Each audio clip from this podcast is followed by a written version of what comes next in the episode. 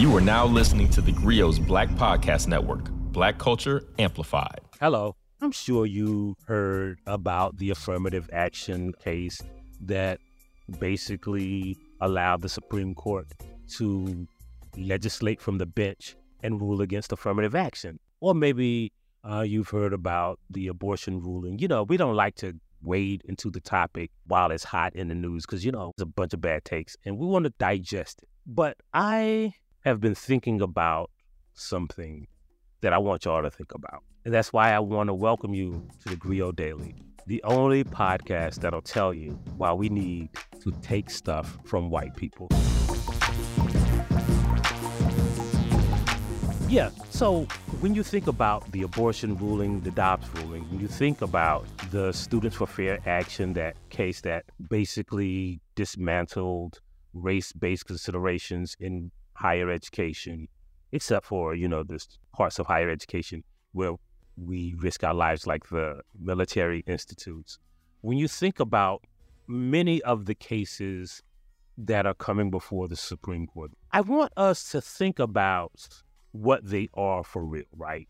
So they're part of a long trend of white people not just asserting their rights, but reversing rights that black people have already gained. It's an attack, really, because white people want anything that black people have, right? And when I say white people, I'm talking about statistical majority. 57% of white Americans are against race based considerations in higher education. So if you're white and you're listening to this, I want to prevent you from saying, well, not me, because I mean, we know not all white people, because nothing is ever all. But we're talking about white people as a statistical majority. Now, whenever black people have taken a step forward, we've done it by defending our rights, right? You think about the advances we made with civil rights legislation. That was a defense of our right as equal citizens. When you think about, you know, affirmative action, that was defense of our rights to be included in the education system.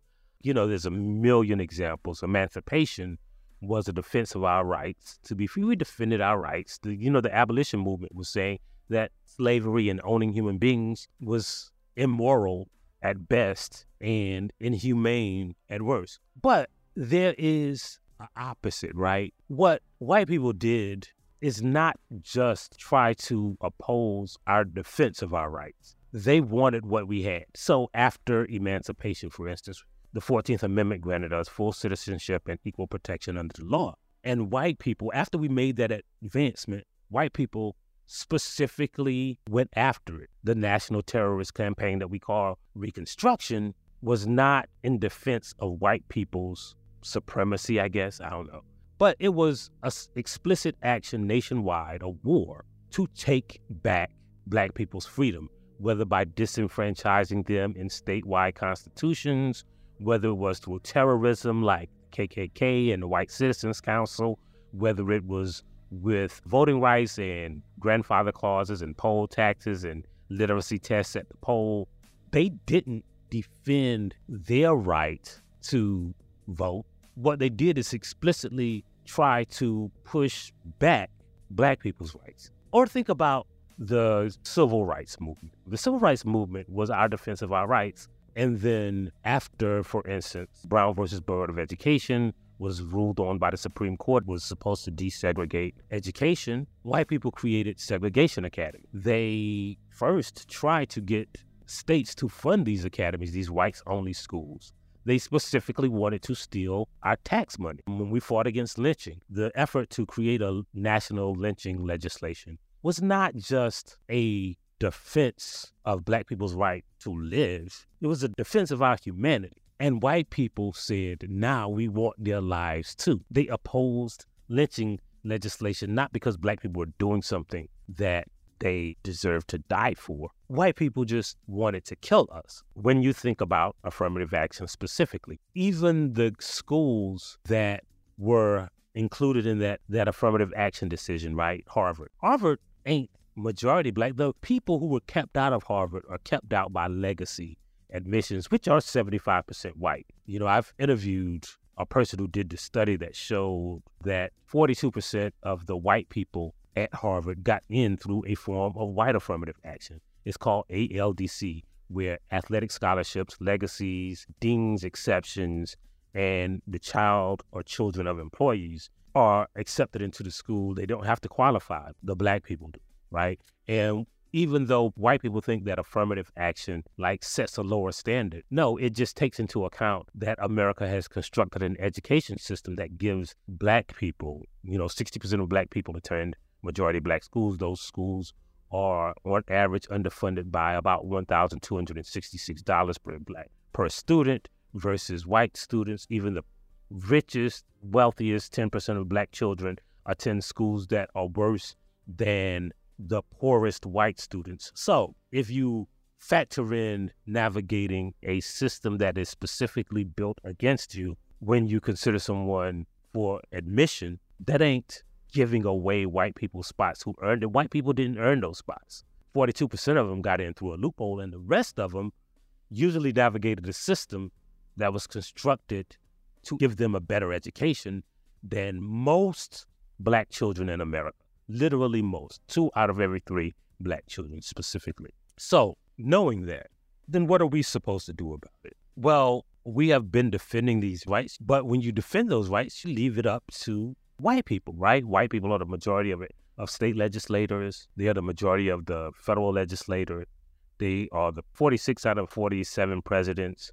They are the majority of the CEO of Fortune 500 companies, boards, school presidents, banking institutions. So when we defend our rights, what we're defending them against is white people coming to take them again.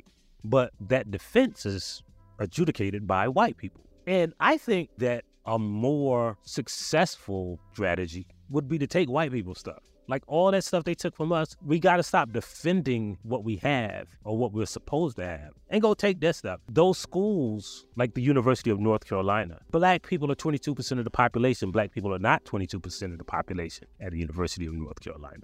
So they're taking black people's money and giving it to white people. We need to go take our money back. When you think about banking institutions, right?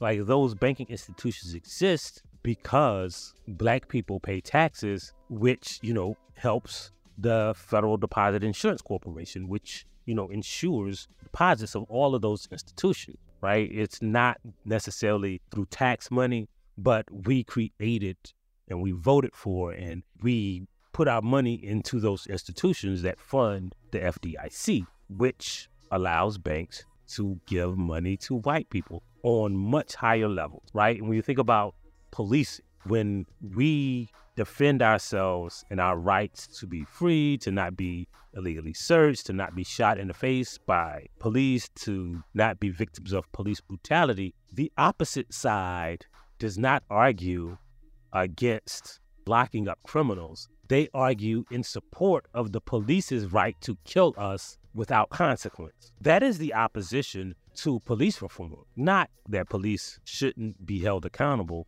but that police shouldn't even have to worry about us objecting to them shooting us in the face. Because if they didn't want them to shoot us in the face, they could make laws, they would convict them, they would say, hey, let's hold them accountable in this reform. And so I think it's time for us to start taking back the stuff. We need to take back those seats at the colleges that we fund on the boards that are disproportionately white, the deans, the professors, the people who make decisions. We have to take back those positions and say, hey, we want that. Like you built up a system where your leadership is majority and disproportionately white. We want your stuff because it's ours. We got to go take back those admissions policies, not the affirmative action stuff. We want the legacy admissions too. We want the dean's exceptions too. Like if you get a college and you only or disproportionately hire white people, and then you say, hey, you get your children get an exception to admission, then that is a white's policy. That is a racial policy, right? That favors white people. Legacy admissions is a racial policy that favors white people. And I know we like to think of like athletics as football and basketball teams, but no, most of the people who get athletic scholarships are white. Like 85% of the people who are being recruited right now by Harvard are white. 75% of the 2023 class that will receive a scholarship to Harvard, an athletic scholarship, are white. They have a white only athletic policy. And even nationwide, 70% of the people who get NCAA scholarships are white. Like we basically get football, track, and basketball, and that's it. But it's a bunch of white people who get track scholarships too. It's a bunch of white people who get football scholarships too. We have to confront the NCAA because the revenue generating sports that fund the NCAA are produced by black people. The football, the NCAA tournament, because those there are some white teams, but they making it to the point of the NCAA tournament that generates revenue, right? Even the track and field, right? You can have the hammer throw, but the NCAA parts of the track and field that generates revenue is the stuff that black people make popular sprinting, hurdles, short distances, middle distances, and we generate the revenue for the NCAA and we should go back and take our scholarships that we produce, right? The same thing is true with, you know, education, right? If a school doesn't have a representative student body that funds it, then it shouldn't receive Pell Grants. We should get that money. They shouldn't receive federal student loan guarantees if they can't guarantee the education of the citizens who fund them. We should go back and take that. All of that stuff is ours. And instead of defending what we do have and defending our rights to have stuff, we got to go take back stuff that white people have taken from us because that's what they do. That's what the affirmative action ruling was. Like we had affirmative action for 50 years and they say, nah, we're going to take it back. That's what the abortion ruling was. They took back the right for a woman to choose what she could do with her body. That's what gerrymandering is, right? Like they say, hey, this state has a certain percentage of black people, so we're going to draw maps that take back the representation of that percentage of the population and give it to white people.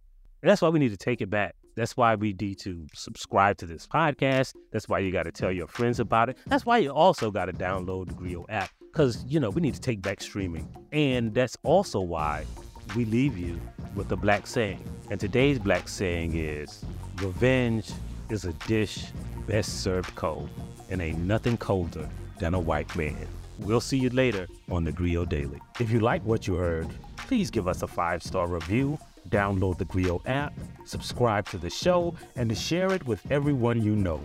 Please email all questions, suggestions, and compliments to podcast at thegrio.com. You are now listening to the Grio's Black Podcast Network, Black Culture Amplified. I'm Touré. Join us for crazy true stories about stars who I really hung out with, like Snoop, Jay Z, Prince, Kanye, and the time I got kidnapped by Suge Knight. Don't miss my animated series Star Stories with Touré from the Grio Black Podcast Network.